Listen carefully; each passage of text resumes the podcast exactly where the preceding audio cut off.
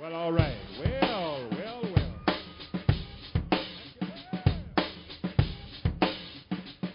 On drums, I'm Batman. Anybody want to see second prize?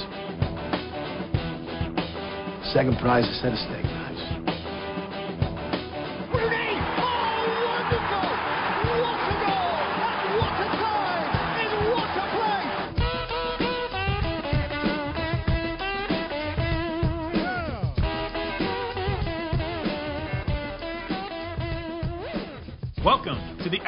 Pocket of Whiskey, the podcast. I'm Keith Silva. I write about comics and movies for ComicsBulletin.com and the Psycho Drive-In. As Jack says to Lloyd, or does he? Here's to five miserable months on the wagon and all the irreparable harm it has caused us. Let me introduce two of my brothers from other mothers from left to right on the dial. He hails from the Crawdad capital and is a close personal friend of DJ Nice Rack. You know him by his supervillain alias Victor Von Zoom. Here, he's just Tom. Put your hands together for Mr. Tom Zimmer. Hello. The always Natalie attired gentleman to my right, and one of the coolest cats I know, the Larry David of podcasts, if you will, the old Canucklehead himself, Mr. Charles Russell. Ahoy, hoy. Gentlemen, welcome. Now, truth be told, true believers, all three of us know Ass Pocket of Whiskey doesn't do dink when it comes to titles, besides sounding cool and maybe a little sexy. So here's what we've got lined up. In a minute, Tom is going to mix us a drink that you can make at home, possibly while playing a name game of my own concoction. And then we'll each give you a double shot of what we're thinking you should know about because the internet. A programming note, our podcast will be Sans Woman. Sadly, Sorry. Ooh. we hope and she hopes to be on a future episode. For now, I'll take all the responsibility, guys, but let's face it. It's been five months between podcasts. This was uh, getting close to how long we've been waiting for non-player number two. That's a joke for our comic book friends out there. Uh, what can I say? Life. Am I right, guys? yeah, definitely. Had something to do with it. I blame life. The sound of adult ice cubes being dropped into a glass means it's cocktail o'clock. When he's or not Zimmer time. heads and breaking hearts, you got it. You can find Tom amassing one of the most impressive and enviable liquor cabinets in all of Christendom. It's time for Tom Makes a Drink with your host, Tom Zimmer. Hey guys, uh, all right. So last the last uh, ass pocket of whiskey we did uh, The last five ago. months ago. right? I was gonna say last month, but uh, no. um, yeah, we talked about uh, the Sazerac that we gave a little brief history on it and the recipe. Um, again, the Sazerac is the New Orleans official drink. Today we're going to talk about the Ramos Gin Fizz, which is the the what in the what? the Ramos Gin Fizz. This is the New Orleans unofficial hair of a dog. Damn. Um, it's actually it, it's the drink that I, I usually put together Sunday mornings before I go tailgating because I, I don't I like Bloody Marys, but they don't like me. So uh-huh. Oh, the man. I love how you have a morning drink. Some people Have you ever tried the the Canadian version of the Bloody Mary? Also You known told as about the that. Caesar? yeah, that, that the clam juice in it or something, or Yeah, clam juice, buddy. Uh, yeah, that's aggressive. That should be right up your alley, man. I Come know, on. really. sh- I'm, I'll I'll do that. I could do a version of that with oyster juice. I bet. Yeah, I bet you it'd be fucking delicious. You know what? I tell you what. with- it's good with be the- scrambled eggs, man. I tell you. All right. Well, there you go. I'll do that next time. Um, but um, yeah, so the, the gin fizz, the Ramos gin fizz, is a, is an old one. It was um, it was invented by uh, uh, Henry Ramos in 1888. Oh, little known fact: uh, it was invented um, by him at Aaron Myers' great great great great grandpappy's uncle's bar, Myers. Damn. Yeah. Wow. Um, See the connectivity there? It's like we're in the same Yeah. universe. Damn. Yeah. Uh, he uh, he then opened his own um, bar, the Imperial Cabinet uh, Saloon, and he ran it until the Prohibition. Ramos was a weird man. He he actually respect he respected the government and closed uh, closed doors uh, with the with the Prohibition. It was, while he had it open, he he was another he was very odd. He he actually operated. Um, the hours like on Sunday he started an hour late so people can go to church. uh, so uh, he, I don't know. So anyway, um, yeah. So when the prohibition started, he he uh, he closed the shop. He died before um, it was lifted, and so when it was lifted, the Roosevelt Hotel trademarked the Ramos Gin Fizz. Nice. Okay, so listen, this is this is a hard drink to make. It, it's um it's it takes a long time. It takes a good 15, 20, 10, 15 minutes to make. Perfect for Sunday mornings when you're hungover. it's, it is worth the payoff though, man. It is it is it is tasty. Um, but it is labor intensive.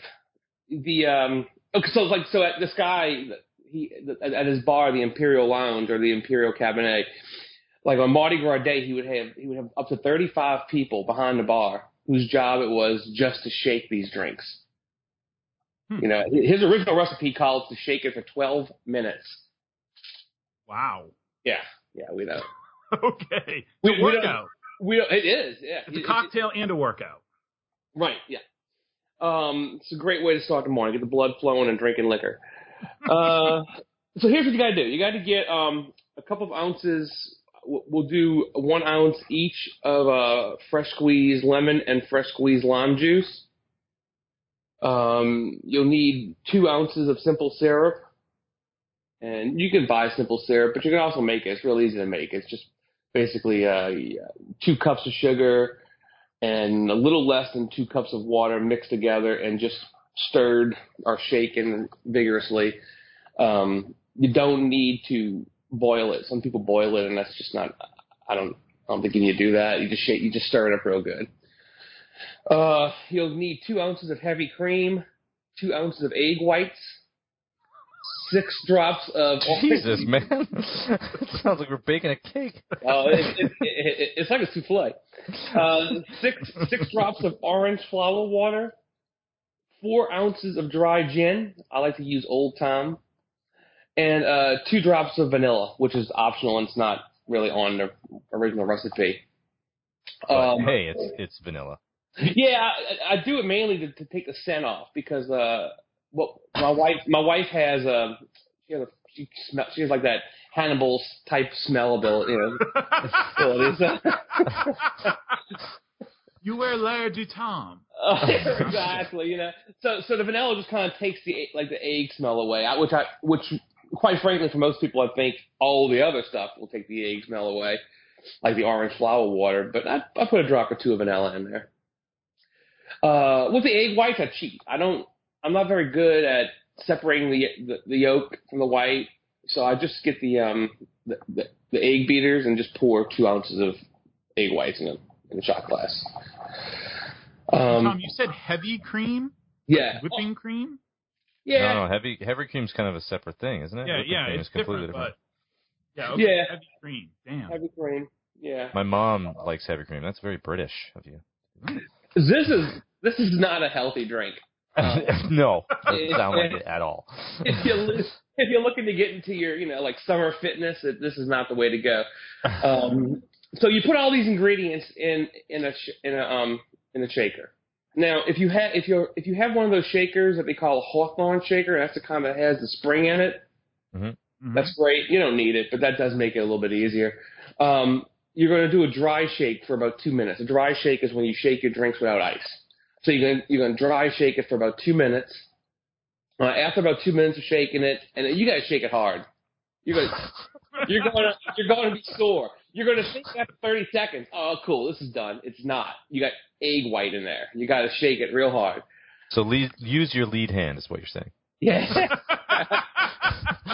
is that what we're calling it? The lead hand. Yeah. the lead hand. Sword yeah. hand, yeah. Yeah. So, and, and then after you, after you shake it, the dry shake. Then you're going to put some ice cubes in there. Ice cubes, not not crumbled ice or shaved ice. Ice cubes. Put a couple of ice cubes in there and shake for another three or four minutes. Okay, it, it, your your arm's going to get sore and your hand is going to start to freeze. You know, so it's real. It's a real workout. when when you're finished this, then you're going to pour these. You're going to pour it into two two separate glasses or one big glass, and um, and then you're going to just top it off with like an ounce of soda water. You're going to put a straw in there, and the straw is going to stick straight up. Like if you put a straw right in the middle of the glass, it's going to be like a milkshake. Yeah. Damn. Sounds delicious, actually. Yeah, it really, it really is good. I know it's a lot of work to do, but it is the it is the perfect drink, early morning drink. I mean, you can go you can go a lot easier and do a brandy milk punch or even a Bloody Mary, but this is the way. This is a great drink to start the day, um, and that's how I'm going to start it tomorrow. Yeah, well, I was I was me and J- Josh came in town. Uh, uh, my my league came in town last weekend, and we were joking about how we have like a guilty pleasure of, of what they call, you know, like quote girly drinks. Um, so like this would be one of those, like I guess, but I drink the hell out. I, of it. I think you take the girly drink out of it when you have it first thing in the morning on a Sunday when you're hungover. Yeah. yeah. I don't think it, it's no longer a girly drink after that. yeah, yeah. So because I'm thinking of how I can cheat to uh, you know, to make this faster, could you use a hand blender to blend the egg and all that other stuff? Um, I, I don't think so. I would. no, Silva. No. no, look, don't take the easy way out. This is going to take you a good ten minutes to make, but Keith, you, you guys are going to love it. You're going to you're going to re- you're going to you're going to thank me for it. I got no doubts I'm going to love it. I'm just trying to think of, you know, I'm thinking of the people, Tom, who may not have that, you know, but this is about you. This is about craft. This is a gift. You know, you don't want to rush these sorts of things. Exactly. Make this about a, this, is a, this is a mindfulness experience. This Mind. is- get, yeah, get into your Zen mode. You're going to sit down for ten minutes, and all you're going to do is make a Ramos Gin Fizz. That is what you're going to do for ten minutes. Well, Tom, that sounds delicious. It sounds awesome. We will be right back, but first, it's time to pay the bills.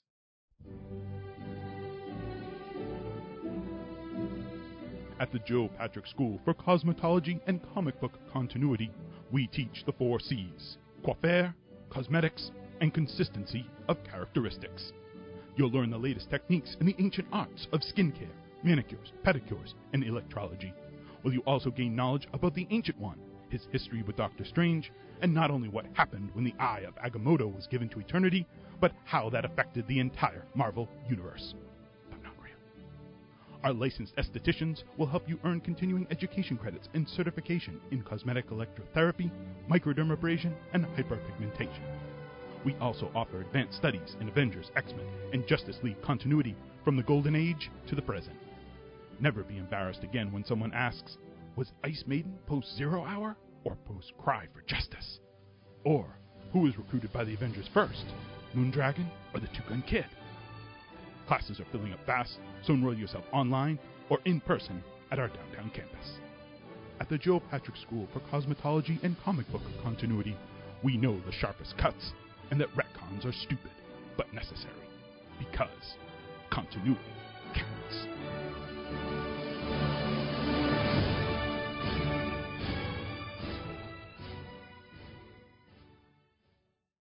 Thanks to the Joe Patrick School of Cosmetology and Comic Book Continuity for sponsoring the first half of the Ass Pocket of Whiskey podcast. Now it's time for a segment we're calling Fantasy, Fantasy, or OR, or in quotation marks. Here's how it works. I'm going to give each of the guys a name, and he's going to tell me if that person, probably a dude, is either A, available as a free agent in our fantasy football league, Hicksville Fantasy Football League, the real name of a superhero, or a famous son of our nation's 33rd state, Oregon. So, fantasy or fantasy. So, for example, if I said to you, Aaron Myers, you'd say, Oregon. Oregon, there you go. If I said Geno Smith, you'd say, Fantasy. fantasy, excellent. And if I said Peter Parker, you'd say. Amazing fantasy. exactly. All right, you ready? Okay. Uh, as ready as I'll ever be. Brad Badger. Brad Badger. Oregon. Very good. Yes. That's sort of a trick one.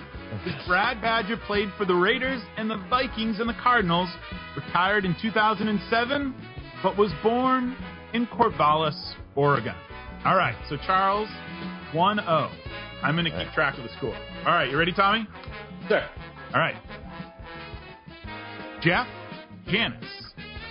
Don't be looking this up on your iPad. No, I, no, I never thought of that. No, um, let's see. Uh, Jeff, so it's either fantasy, uh, Superhero, superhero, or a, a, a superhero. Jeff Janis, you saying he's a superhero? Yeah. You could pick him up on your fantasy football team because he is a wide receiver from Green Bay and he's on waivers. So he's already been picked up by one of our fellow Hicksville f- fantasy football owners. So Oh. Charles Where- one, Tom zero. All right, let's give it Yay. another try here. Stuart Mosley. Uh, fantasy. Ah, Stuart Mosley is the real name of a Batman villain named what? the Heckler. Holy fuck. Really? The Heckler, as I looked up this morning, putting this little quiz together, his superpower is he swears and tells jokes. Wow, His that's, jokes make people laugh, and that's, that's, a his great superpower. superpower. awesome. Awesome. All right. You ready, Tom? Yes, sir. All right. John Kitzhaber. John Kitzhaber. Oregonian. Very good. Do you know what he does? No idea. I was a guess. Well, it was a good guess because he is the governor of the fine state of Oregon, the current governor. Very good, Tom. You know all your state governors. Yes. I All right. Charles. You ready? I guess. Okay. Rock Cartwright. Oh, that's got to be superhero. That's got to be a fantasy football player. Fucking shit. yeah, Rock Cartwright. He's an unsigned free agent. Doesn't even say what what he does. I think he's probably a running back. so he's awful. He doesn't have a position. Rock Cartwright. Look him up, ladies. Look him up. He sounds like a porn star. he can kind of be all three. I did It not. just sounds like a fake name. So Yeah, yeah, like rock, rock. Rock Cartwright. His superpower is he's a rock. We're so creative. All right, you ready, Tom? Yes, sir. Robert Frank. Comic book character. Okay. Yep. Do you know what his real, what his superhero name is? Uh, he goes by. It's a trick question. Robert Frank. no, he is the Wizard. You have, man, you have made this hard. well, I thought you guys would be good at it. So, the I'm good at Wizard. Very good. That's a guess. That was a good guess. I was trying to make it guessy. All right. Look up the Wizard while uh, while I give Charles this next one. You got it. All right, you ready, Charles? yep. Okay, here's an easy one. Roy Reynolds. Pay attention to that name. Roy Reynolds. Uh, uh, Oregon. Roy Reynolds is known as the getaway genius. Holy, where are you pulling these rogues from, man? the getaway genius, Roy Reynolds. Look him up, kids. Did you find the wizard, Tom? Yes, sad story. Robert L. Frank, um, born in St. Louis, Missouri. This guy was in the Invaders, the All Winner Squad, and the Avengers. I'll, I'll let you know something though. He he spent years battling alcoholism and depression, uh, and ended up homeless in the Bowery. Oh, that is perfect for the ass pocket of whiskey. yeah, Drunk and alco- alcoholic and, uh, sad. and uh, but an Avenger. Uh, an Avenger. All right, I Tom, just you're looked up. up. I looked up the getaway genius out of curiosity, Yes.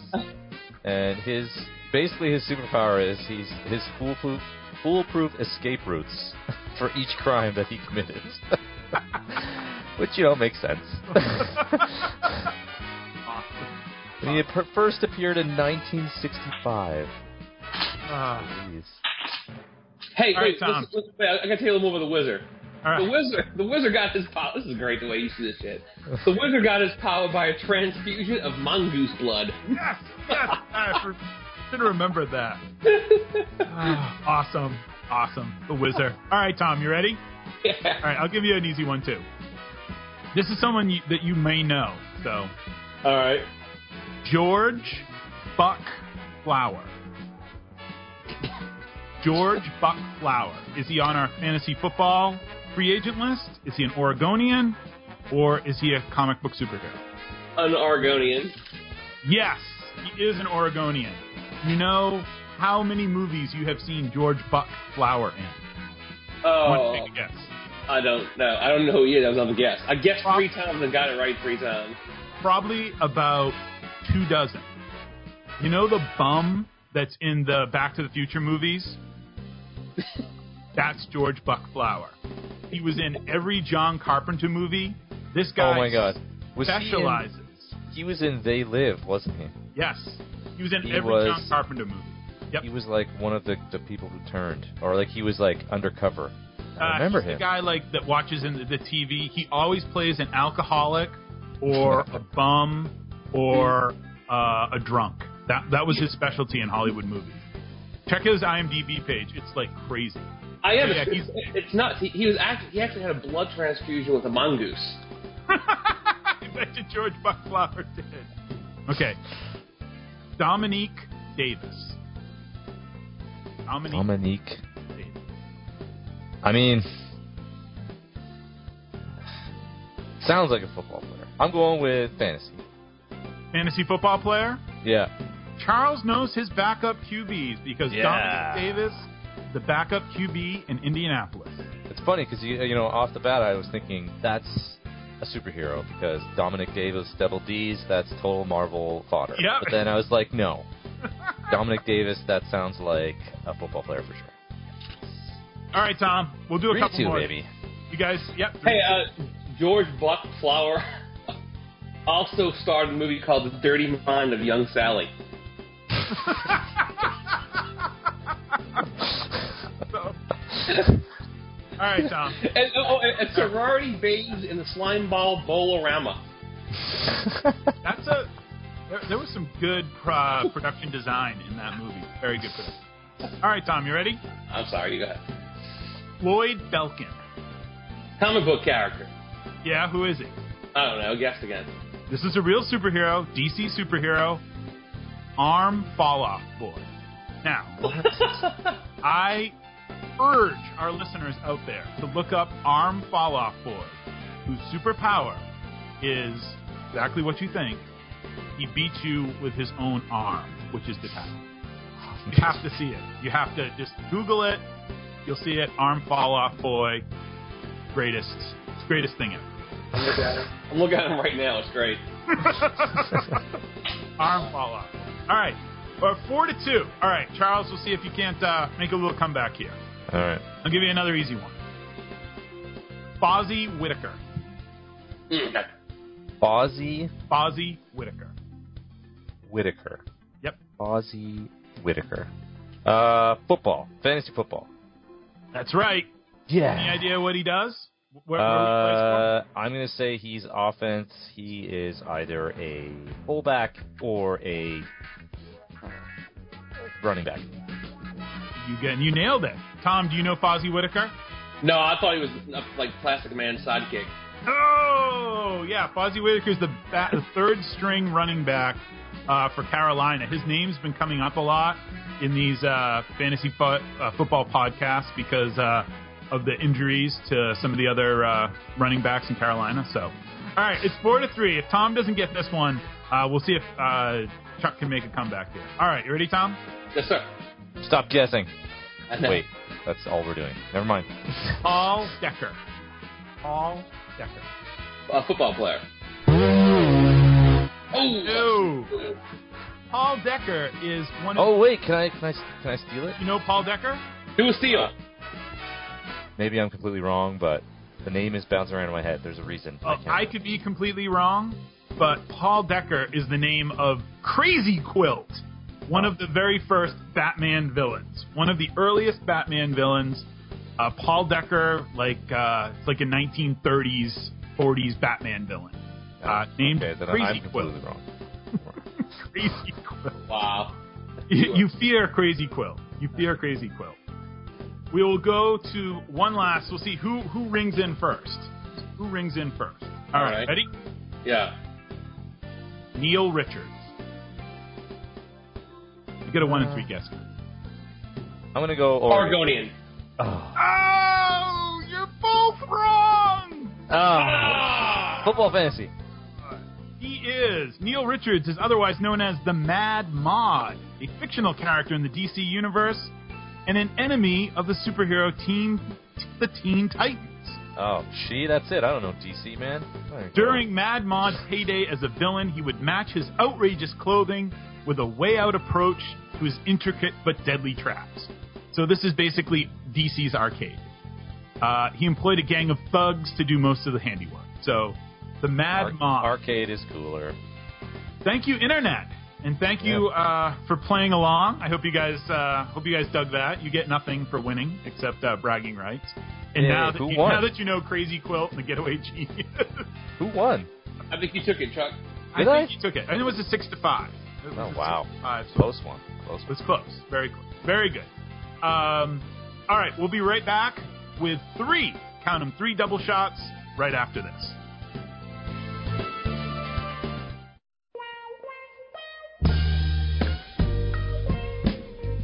Aren't you tired of all the face punching, stabbing, and killing in your favorite superhero comics? Well, so is Owen Craig.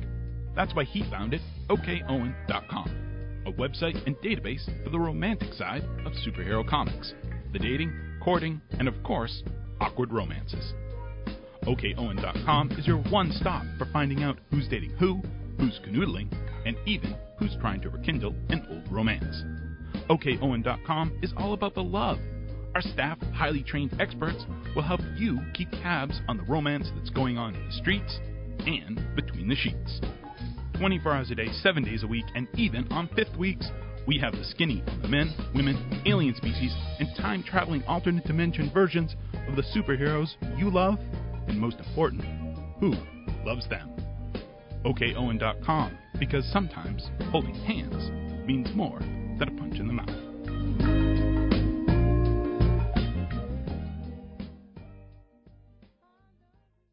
Remember, that's OKOwen.com for all your up to the minute superhero romances. As we round the third corner, it's time to make this podcast a podcast, which means list of things that we like that we think you should too. What do you got for us? Give us uh, give us your double shots here. What, Uh, what well, you know- we know about? Being your typical, you know, Larry David of the podcast, I completely came unscripted. So I'm just gonna wing these. Because Keith told me I had to come up with two things at uh, 7 a.m. this morning. So here we go. Um, Oh boy. my first topic of conversation is, you know, last episode we kind of decided, after last episode we decided that we should do a little bit more comic book stuff. So one of the things that I am constantly struggling with is why the Punisher is so polarizing in comics. Uh, you either love him or you hate him. You think he belongs. You think he doesn't belong. Some writers get him perfect. Other writers destroy him. Um, and I was just curious about what you guys thought. Um, first thing I want to bring up is why do people think that he doesn't belong in Marvel Comics? Okay, he is a character that has no powers, but that doesn't stop people like Black Widow or Hawkeye being Avenger. So why can he not go toe to toe with you know some of the world's greatest superheroes? It doesn't make sense to me. Um, and again, I know he's not the best hero because he murders people, but if it came down to it and he was prosecuted, uh, would it not be, you know, some, uh, wouldn't they, they sort of give him some leeway because all the people that he kills are guilty? Um, so I would like to hear your thoughts on the Punisher and why you think people are so weird about him. Tommy, start us off. Okay, I thought um I, I like him. I um I've liked certain runs and disliked others. Um I don't know I don't know really why he's so polarizing. I maybe maybe because I guess the problem I have with him is, and this may not make any sense in the comic book world, but uh, really all you gotta do is kill a couple of people and it's problem solved. you know, like you're the Punisher. You have no problem killing people.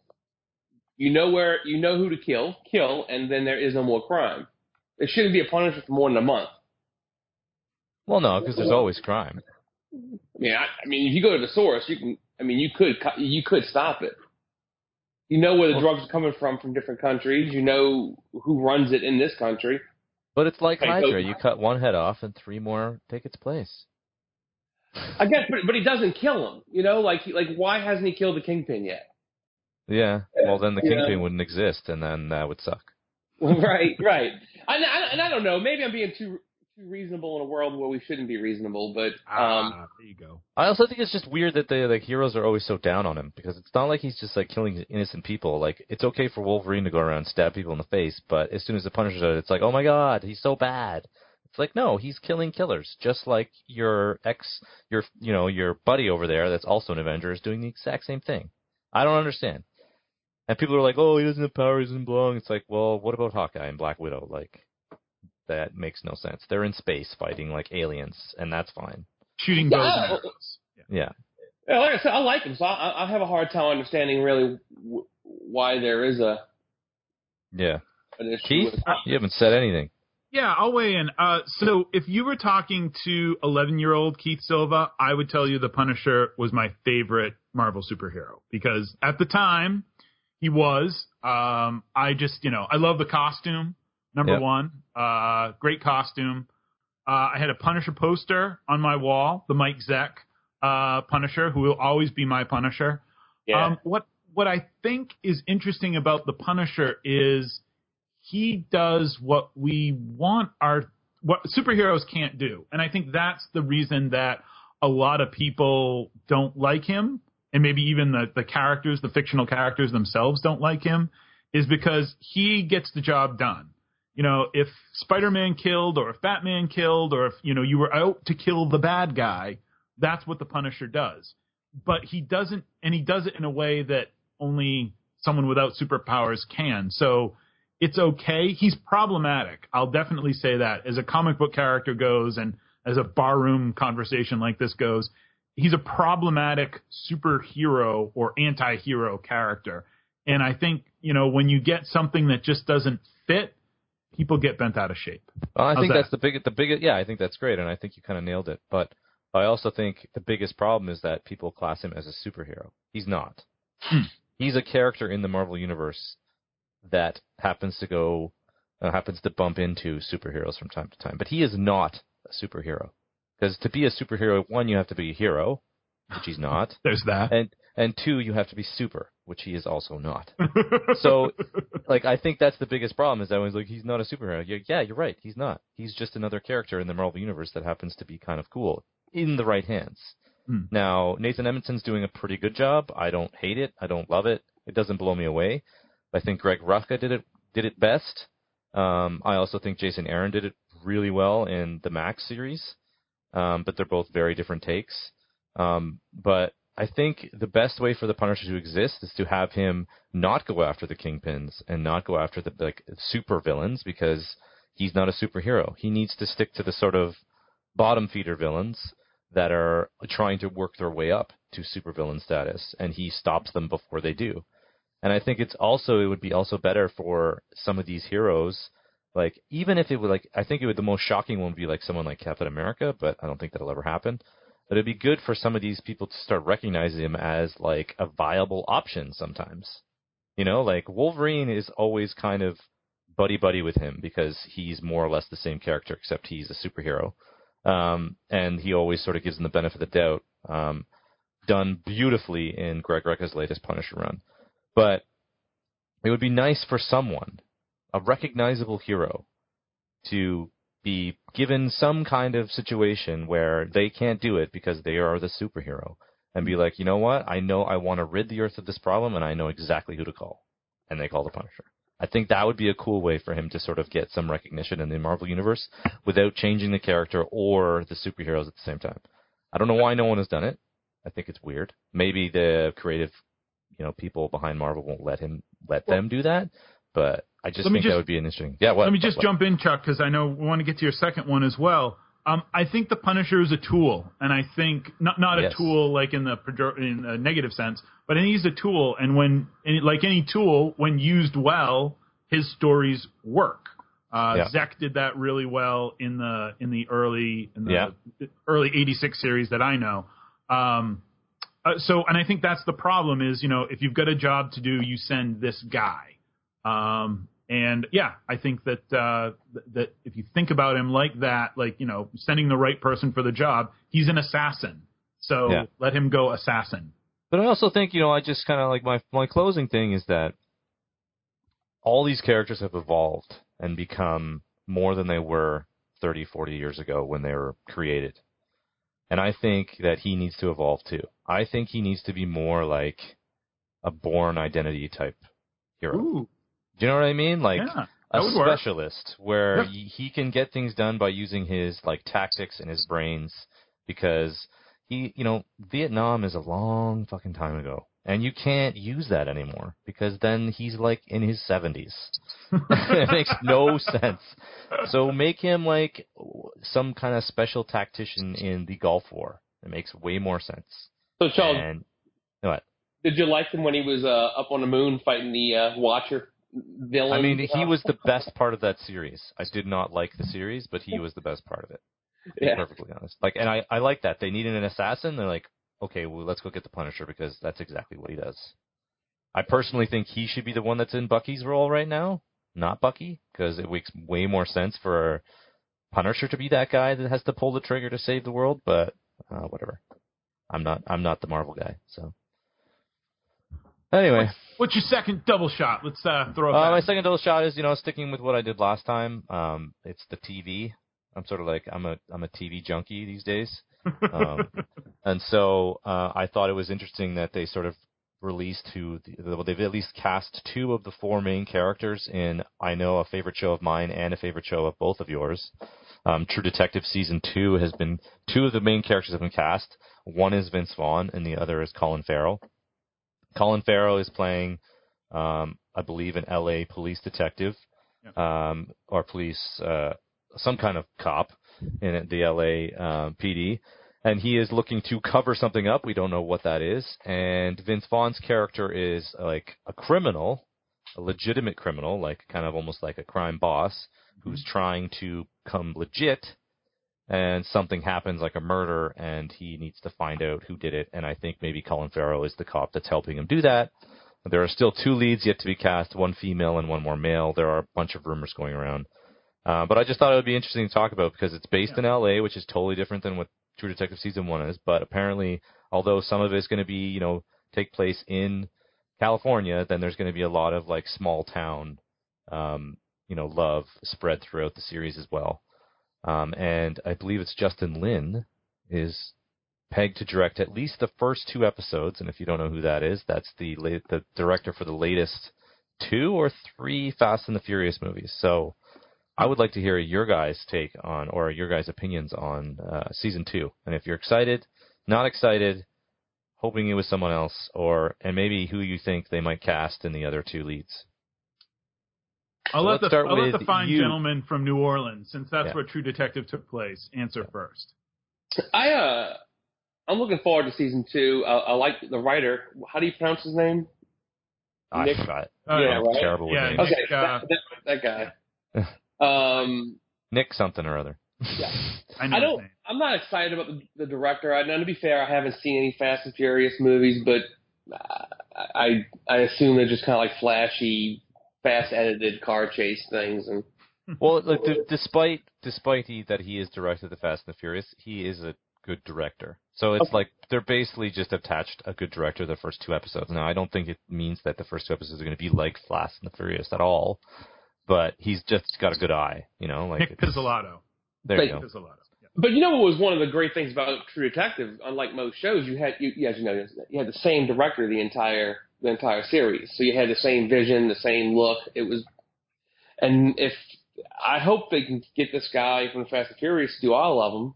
Yeah, um, that would be, I think, even you just have one vision.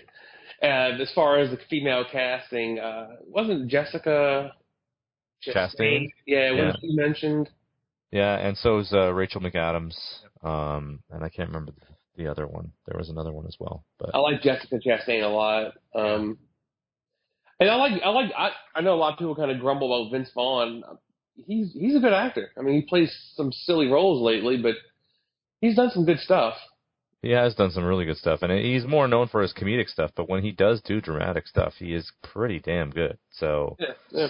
I think he's good casting as the as the sort of villain too. I think he's he's good because he can play a good asshole. So um, one of the things that I, when I heard about this, you know, and people are like, oh, Colin Farrell, I'm like, okay, if it's the In Bruges or Tigerland Colin Farrell, Yeah. I'm totally in. Yeah. Um, have you guys seen In Bruges? it's one of my favorite movies. I of love all it. Love Mine it. too. Mine Yeah. too. Just absolutely, he's great. So if it's that Colin Farrell, uh, I, I'd be really interested in uh, in what's going to happen. One of the things that I think you're going to have trouble with, you know, living up to True Detective season two, is, and Tom, I'm not saying this because you're here. I'm saying this is my God's honest opinion. It's not going to be set in New Orleans. And I really think that that brought a certain flavor, maybe you know, a, a certain feeling to that to that story. And you can tell a real slick LA detective story. They've been done before. It wasn't done in New Orleans, and I think the setting really helped that story an awful lot that first season. The actors and the conversations drove everything. Totally agree. But the setting, I think, was really important. And I don't know if you can just say, okay, now we're going to do True Detective in LA or Oregon or Vermont, and it's going to be the same thing. So Well, thing, I'm reading a thing right here. It says the latest rumor that True Detective season two is being set in California, just outside of Los Angeles, but not in the city itself. So still, it's, it's a good. There's a good chance that Colin Farrell's character will be based out of Los Angeles, but just like first season, there will be plenty of small town love on set. yeah, but just like none of True Detective was, you never saw Bourbon Street. You No. never saw the things about New Orleans that we associate with New Orleans. You saw the back country, and it was that kind of story. And, you know, that's the kind of thing that I think made that. But I, I agree with was. you 100%. But at the same time, if you try and just recycle what you just did, I think it's not going to work either. Like it's almost better for them to try and change Yeah. the setting Oh, and I make would it agree. different. Yeah, Yeah. I, I I agree. I, I'm just like I'm just like they need to they need to bring that same feeling that you got to Yeah. to that and, and do it truthfully and not do it like hey here's a you know fleur de lis so you know we're in New Orleans you know. Yeah, yeah. No, agreed. All right, is that Charles? You good? Yeah, I mean, uh, you know, and I guess the the other thing I just want to talk about is in the last episode, we uh, we discussed the the shows coming up, which was five months ago. Um, but one of those shows was The Leftovers, which I really enjoyed, and I know I know Tommy did, so I just kind of want to hear what he thought of the show and uh, and you know what he's looking forward to in season two, I guess, and then I'll give you my pieces. Yeah, I, I really liked it a lot, and I uh, will admit that the first two or three episodes, I I wasn't hundred percent buying in. Yeah. Part of that, I believe, was, and this is this is um like business aspect of like, well, are, is there going to be a season two? Because I was afraid that this was going to be, and forgive the comparison, another John from Cincinnati, where Yeah. they where they open up all these crazy mysteries and you know strangeness and then never explain any of it. And that's what I was worried was going to happen with Leftovers. So I didn't fully commit. Around the time that they announced, yes, we're going to have a season two, I found myself diving all in and getting more excited about it. And then, and the, and then, and then just kind of going with the character development and the arcs. And, and, and I, and I think it stands next to True Detective, Breaking Bad for me as some of my, one, some one of my favorite shows. Um, I love yeah, it. I'm I'm totally with you. I I think um the first four, maybe even five episodes, I was kind of in a love hate. Yeah. Um, I kind of hated it, but for some reason, found myself compelled to watch the next episode, and was almost to the point where like it's Sunday, Leftovers is on, even though I had nothing really drawing me to the show. Like I almost hated watching it. It was there was no real likable characters. You really had no idea what was going on and and and what the basis of all this was. But for some reason, there was something extremely compelling about it. Um, and then as the show went on, it became even more so. And then you sort of got behind a few of the characters, and I think it ended so strongly, Hmm. um, with so much emotion. And I just cannot, like, and I cannot look forward to season two more. I feel like it's it's really kind of set the bar for this type of show now, and I think it's like even elevated it. And all those like Lindelof haters out there can suck it because he may he may not be your favorite writer, but he is a compelling writer, and he leaves you wanting more. Like I think the reason why people are so pissed about Lost is because it didn't end the way they wanted, and it was over. I think the fact that it was over was the thing that pissed people off more than anything. Like And I think they're just they just don't want to admit the fact that they just wanted more Lost.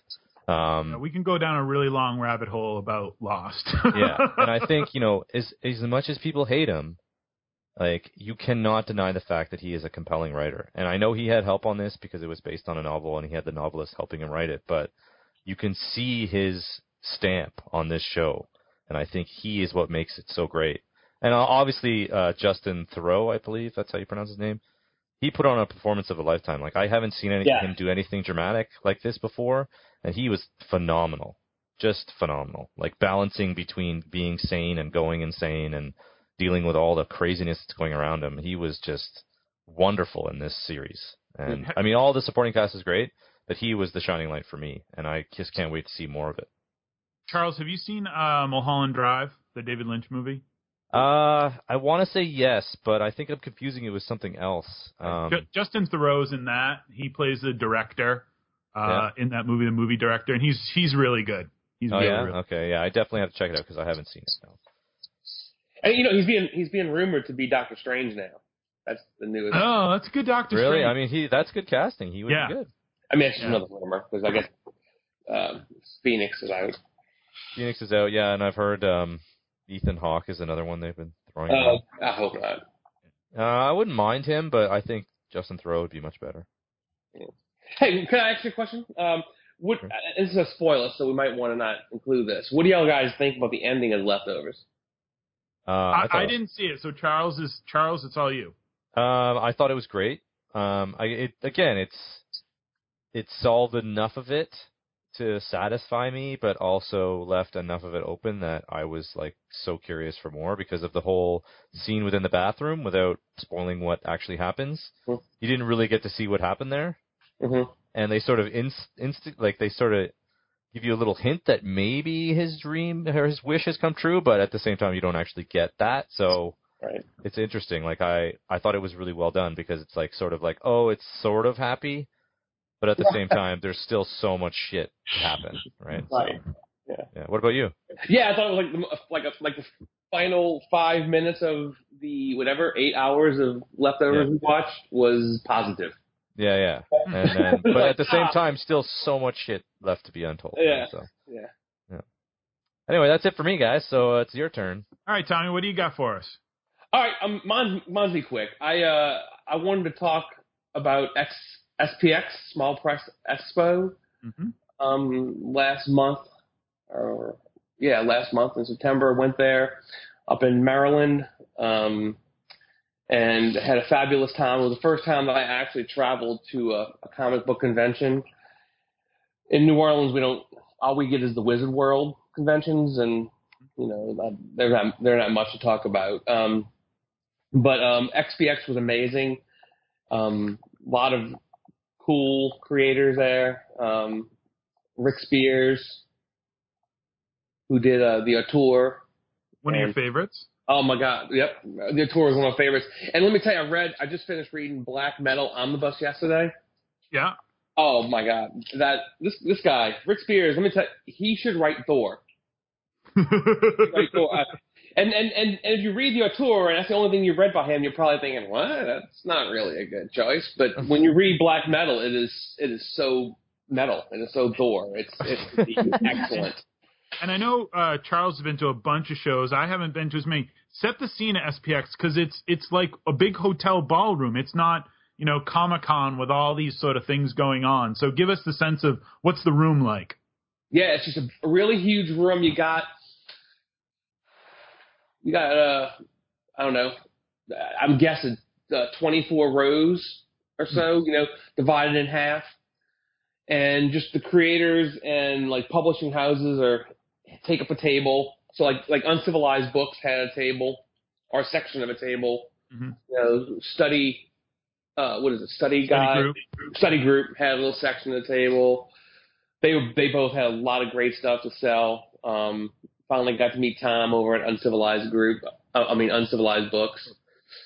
Um, and and all this like all the creators just kind of like sprinkled throughout. You know, so you had like I said, Rick Spears, you had Charles Burns. I mean, Hmm. what a le- what a legend. Um, I might destroy this guy's name. Farel Dalrymple. Yep. He, he did the rent Earl was there. Yeah, and and he was spectacular. A lot of these guys, so yeah, you go to you go. At least my experience with cons is you go up there and you have them sign a book, and they'll they'll sign their name and no conversation, no no not no anything. It's just your signature. These guys like like doodled in the book, drew in it. Hmm. Farel Farel drew a, a pretty detailed uh, little character in my book. Talked for a couple minutes. Real nice guy. Michael DeForge, who did Ant Colony Oh and, yeah. and Loose.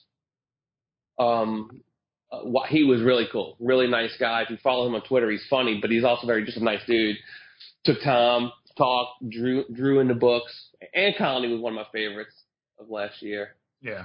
Um, Shannon Wheeler, um, who does the uh, what Too Much Coffee Man. but he also he also did this thing I'm, I'm reading now. It's like a rewriting of the Bible. That's called God. oh yeah, yeah, yeah, yeah. Yeah. God is dis- God is disappointed. God is in you. disappointed in you. Yep. Yeah, yeah. Shannon Shannon drew a cool little caricature of me in the book with a halo. uh, he's a good guy. I mean, it was just like it was just so nice to talk to people who are in the you know in the creative world and aren't just like and are, and are appreciative of of people who you know are fans or you know like. Uh, and It just also sounds like bullshit. It Yeah. sounds like it was like pretty intimate too. You got to go up and talk to them without having like people like breathing over your shoulder. Oh, totally. Yeah, yeah. You know, you just. I mean, it was uh the, the biggest line I had to wait as I, I guess expected was Charles Burns. Yeah. But even he was really you know cool. He you know I, I bought like six books for him to sign. He signed them all and he stamped them and. Huh. Uh, you know, it was great, and that, and also another cool part about SPX was meeting a bunch of people that, you know, I got to know on Twitter. Um, that was awesome. You know, I got to meet Jeff and um, M- Matt, Sam, great guys. Um, Cool. Matt, met Matt's wife Amy, Allison, um, VA Gentle Nerd, and her husband Scott, and the two Katies. There's a lot of we had got to have dinner together and a few drinks afterwards.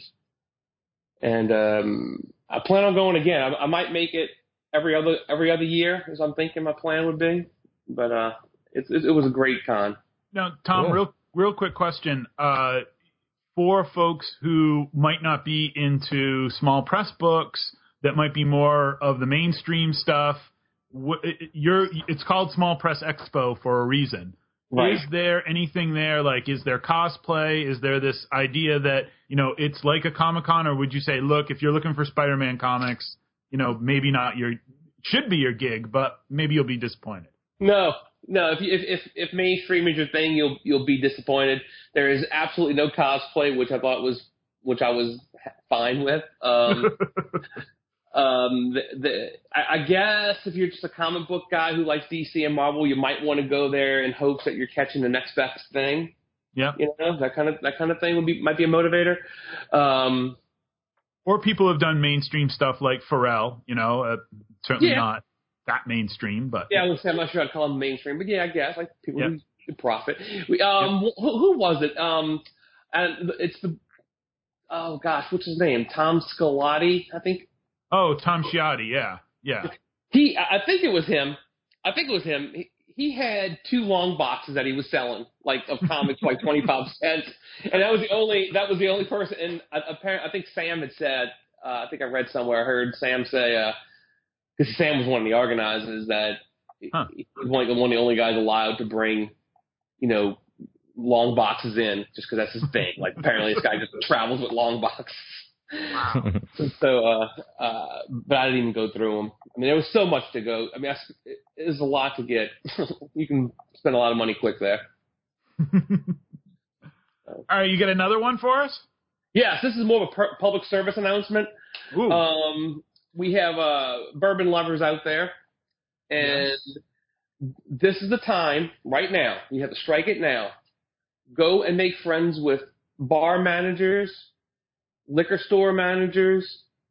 Um, schmooze them up. Buy them candy, flowers, fruit baskets, whatever you need to do. this is the time of the year that you order that Pappy Van Winkle comes to town. oh. Pappy Van Winkle, George Stagg, Eagle Rare, 17 year. Those are those are those those are hard to get. They uh, so yeah, this is the time to kind of like buddy up with these guys and say, hey, November, the first week of November, second week of November, you're going to be getting a shipment to your bar or to your liquor store. Pappy Van Winkle is going to be on that truck. I want me a couple of bottles, either a 10 year, 12 year, 15 year. If you're really lucky, an 18 year. Oh, if you're really lucky and very wealthy, an 18 year. That's going to cost you around 300. Low. Damn. hmm Too rich for my blood. I was about to ask, what do you get for the, the what's the uh, what's the affordable Pappy Van Winkle? Okay. Um.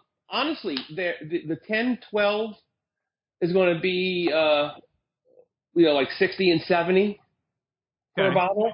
The 10 year is better than the 12 year, in my opinion. Hmm. At least the last year's batch. And remind us, Pappy Van Winkle. This is the It's, this is the Mercedes. This is the Lamborghini of bourbon. It, it is. It is uh, from Kentucky, Kentucky bourbon, of course. Um, Yep. It's it's uh, Buffalo Trace. You got that's like the that's the Company. company. Yeah. Yes. So uh, I think I, I think Buffalo Trace a lot of people drink, and yeah, you can find that at any grocery store. But um, this is their specialty. This is their yeah. This is their Mercedes. Um, and it is good. It is worth the dime. The the I, I, last year I was able to get a ten year, a twelve year, and a fifteen year, Woo. and um, I'm hoping to get the same this year. I don't I don't think I can get an eight. I don't think I can pull off an eighteen year yet. But um, I think you make a really good point, though. I mean, you know, it, this is one thing for to to really get these craft liquors, these craft beers. You, it's just like going to your LCS, just like going to your comic shop and getting to know the people behind the counter because they're going to hook you up. They're going to take care of you. Um, and that's a great. I never thought of sort of making friends with them, but it to- makes total sense. it's a little manipulative. But yeah, you know, you go there and you you, you get to, you get to know them, and and uh, you got it. This is absolutely the time because what's going to happen is the second week of November is going to roll by, and this stuff's going to go. It's going to be like a blink of an eye. These liquors are going to be gone off the, going off the shelves. So if you don't do it now, you won't get them. I'm, Excellent. I'm like I'm actually googling this right now to see if I can get it. Oh, yeah. Yeah, Cat, Canada's going to be tough. Canada is going to be tough. I, it's not even coming up in the searches for the LCBO right now, but, Yeah. which is our like liquor liquor governing board, basically. Huh. Okay. Okay. Uh, yeah, that Pappy Van Winkle. That's the one that if you go to any bourbon website or anything, that's the one that everyone talks about. That's uh, we have a beer in Vermont called Heady Topper that is becoming like this very uh, exclusive craft beer that you can only get in Vermont, only in one part of Vermont. We actually have liquor stores around here have signs in the window. We do not sell Heady Topper. So it's not kind of the same thing, but Pappy Van Van Winkle is along those same lines of this is like the exclusive thing that uh, everybody wants. So yeah. Yeah. Excellent, excellent, Tom. Well, I'll I'll give you my two, and I'll hopefully go uh, very quickly. The first one um, uh, is I have uh, Mr. Tom Zimmer to thank for uh, addicting me to. We've been hinting about it or talking about it, not hinting. Uh, fantasy football. So uh, you know, in my best um, Daniel Plainview voice, I have a competition in me. So I, I get very competitive with things uh, from time to time, and fantasy football has become competitive uh, and also an obsession. I am totally, totally obsessed. It, it's like Tom said, you know, he sort of winked at me and said, uh, "You like to party? You, know, you like to party with some fantasy football?" And I'm like, "I never have, sir. Is it uh, is it any good? Will I get addicted? Nah, boy, it's fun. It's fun. Come on, come on." So yeah, now I'm like checking waiver wires all the time, and uh, Clearly, all I do is the I want to game we win. played earlier. yeah, exactly. Creating this game uh, we played earlier. I, I'll say this much: I, I I'm a football fan. I'm a New England fan. So really, you know, when I was a kid, I liked football in a different way as a Redskins fan because they were winning, or a, or a 49ers fan. And I like football, but I have never. It fantasy football makes watching football worthwhile. Like you watch the. I was watching a fucking Giants game. I don't. I hate the Giants. They beat the Patriots twice. They should have lost both those games. They were Super Bowls. But goddamn it, if I'm not cheering on fucking Eli Manning and goddamn Rashad Jennings because they're on my stupid fantasy football team. So, ah, God. I mean, you know, I have no loyalty now whatsoever. I'm like, I'm, I want to win fantasy football. I'm, fuck the Patriots. Yeah, I think Okay? like fantasy football is for the the fan that doesn't really have a team. I, I'd say it's for anybody. I mean, it's like NCAA basketball pools. Like, you know, the, the quote unquote, you know, administrative assistant who knows nothing about basketball can win. Yeah. Um, you know, you pick a team and it's all luck. I mean, that was the thing that Tom said early on. He goes, it's all luck, you know? So, Well, I don't know. I feel like when you draft, it's not luck. Um, I, I think obviously what order you draft in is luck, but I, it, you know, being the guy that had last, you really have to be smart about your picks. Like you have to, not only do you have to sort of go with the flow and make sure you pick up the the right players because other other people in your fantasy league are picking them up, but you also have to be smart enough to not pull the trigger on players that are ranked high necessarily because they've had a great year last year. Hmm. You know, like sometimes you have to go with your gut, and I think if you don't know anything about football, you can kind of get screwed in fantasy. Which is like, and I only know this because of previous years where I kind of just went in there not doing any research and not trying to like trying to do any research or any like looking up of who these players were and what kind of year they had the previous year and shit like that because you really get bit in the ass because sometimes you know a player will play for the right team at the right time and have a great season and then next year they play for another team and they totally suck so you really do have to do your homework in some at least in some of the key positions anyway Yeah, Yeah, and, and it, it it's it's just fun. It's just absolutely fun. And so, Tom, thank you for addicting me. We should tell people that uh, we're playing for comics in our yeah fantasy football league. We're not playing for money, uh, you know, liquor. Uh, perhaps that would be a good idea for next year. But uh, yeah, Tom, uh, thank you for now, you know, taking all my energy away from whatever else I was doing. your kids Uh, yeah, my children, my family, uh, comics, uh, movies, and just like trying to figure out who I can, who's the backup tight end to replace Travis Kelce next week. Where can I find that guy? and my uh, so so thanks. Uh, my You're second welcome. double shot is a bit of a uh, a, a, confession slash. Um, I, I I'm just in one of those uh, times right now where comics are not working for me. Uh, certainly not my weekly pull list. I'm just like, oh god, I'm, I'm this is no good. Or the books that I really loved, like uh, Southern Bastards, have you know have stopped, um, or other books are winding down, or just there've been a bunch of just issues, uh, certainly in my weekly pull list that were just they weren't doing it for me, you know. And it's, sort of down on comics. And over the summer, I read I read this book called Top Ten. Do you guys know the series Top Ten? no No, okay. Top 10 was by Alan Moore and Gene Ha and Zander Cannon. And it, I'm just going to read the, I'll just read the, the blurb on the back.